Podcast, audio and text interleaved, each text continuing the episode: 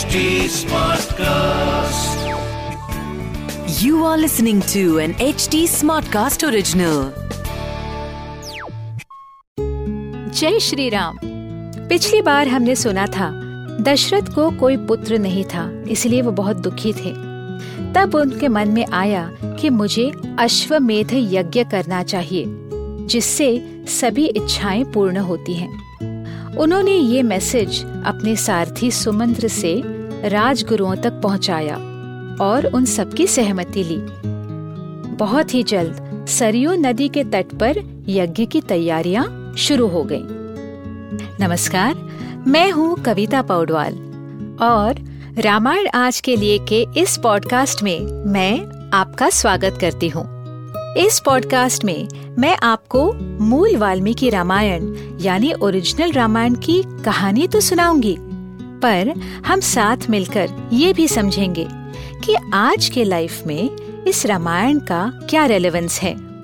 आइए जानते हैं कि आज हम प्रभु श्री राम से क्या और क्यों सीख सकते हैं। श्री राम जय जय राम, श्री राम। सुनिए रामायण आज के लिए कविता पौडवाल के साथ। अब आती है कहानी में और एक कहानी। सुमंत्र ने दशरथ को वो कहानी सुनाई जो उन्होंने पुराणों में सुनी थी। एक ऋषि थे कश्यप, जिनसे आज भी कश्मीर को जोड़ा जाता है। कश्यप के पुत्र थे ऋषि विभांडक और उनके पुत्र ऋषि ऋष्यशृंग। आपको दोबारा बताएं, कश्यप, उनके पुत्र विभांडक और उनके पुत्र ऋष्यशृंग। ऋष्यशृंग एक बहुत स्पेशल ऋषि थे। अपने जीवन के पहले सत्रह इयर्स तक उन्होंने सिर्फ तपस्या की और अपने पिता की सेवा करते रहे। आश्रम से बाहर नहीं निकले, न ही किसी स्त्री से उनका संपर्क हुआ। उनकी इसी तपस्या और ब्रह्मचर्य से वह बहुत पावरफुल हो गए और उनके हाथों से जो भी काम होता उसमें सक्सेस निश्चित था। एक दूसरे राज्य अंगद में उसी वक्त एक भयंकर अकाल या फैमिन हुआ। वहाँ के राजा का नाम था रोमपद, जो दशरथ के मित्र थे। इनफैक्ट दशरथ ने अपनी बेटी शांता को बचपन में रोमपद को गोद दे दिया था। एनीवे, रोमपद ने अपने गुरुओं से पूछकर ऋष्यशृंग से यज्ञ करवाने का फैसला किया। यू सी, उन दिनों में जब कोई नेचुरल डिजास्टर आता था या कैलामिटी आती थी तो देवों को प्लीज करने के लिए, भगवानों को प्लीज करने के लिए यज्ञ किए जाते थे और ये यज्ञ ऋष्यशृंग द्वारा करवाने का फैसला हुआ। लेकिन ऋष्यशृंग को उनके आश्रम से बाहर कौन निकाले, तो ये काम कुछ सुंदर अप्सराओं को सौंपा गया। ऋषि ऋष्यशृंग अप्सराओं के कहने पर अंगद राज्य पहुंचे, जहां उनका सत्कार किया गया और उन्हें बुलाने का इंटेंशन बताया गया। इतना ही नहीं, रोमपद राजा ने अपनी पुत्री शांता का विवाह भी उनसे कराया। आपको याद है ना, सुमंत्र दशरथ को उन्हीं के बारे में लिखी गई कहानी को सुना रहे थे।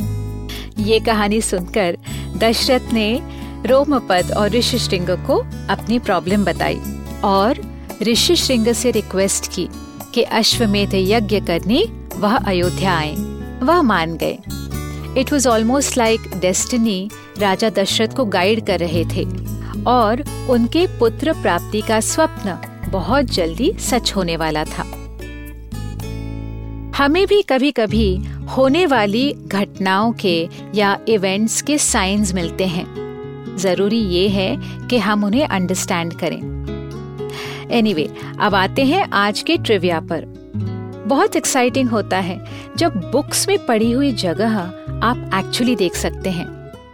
हमने कहा था ना, there is so much trivia about Ramayan all over the world. जैसे कश्मीर आज भी ऋषि कश्यप से जुड़ा है, वैसे ही ऋष्यशृंग से जुड़ी है श्रृंग नगरी या Sringeri.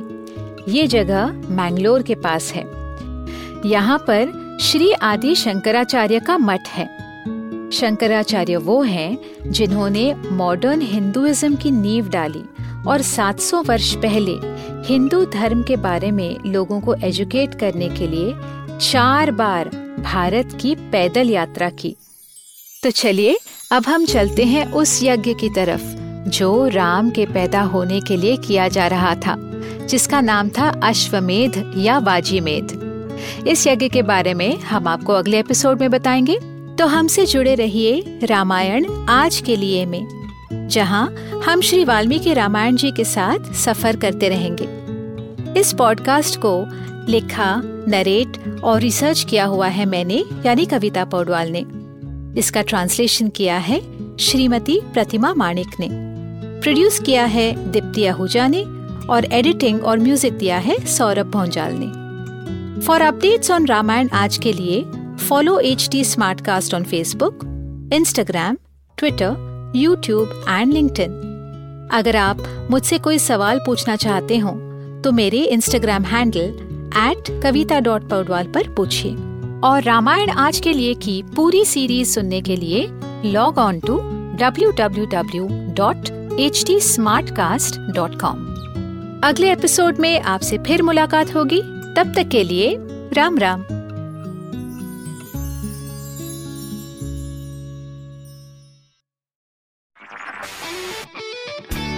This was an HD smart cast original. HD smart cast.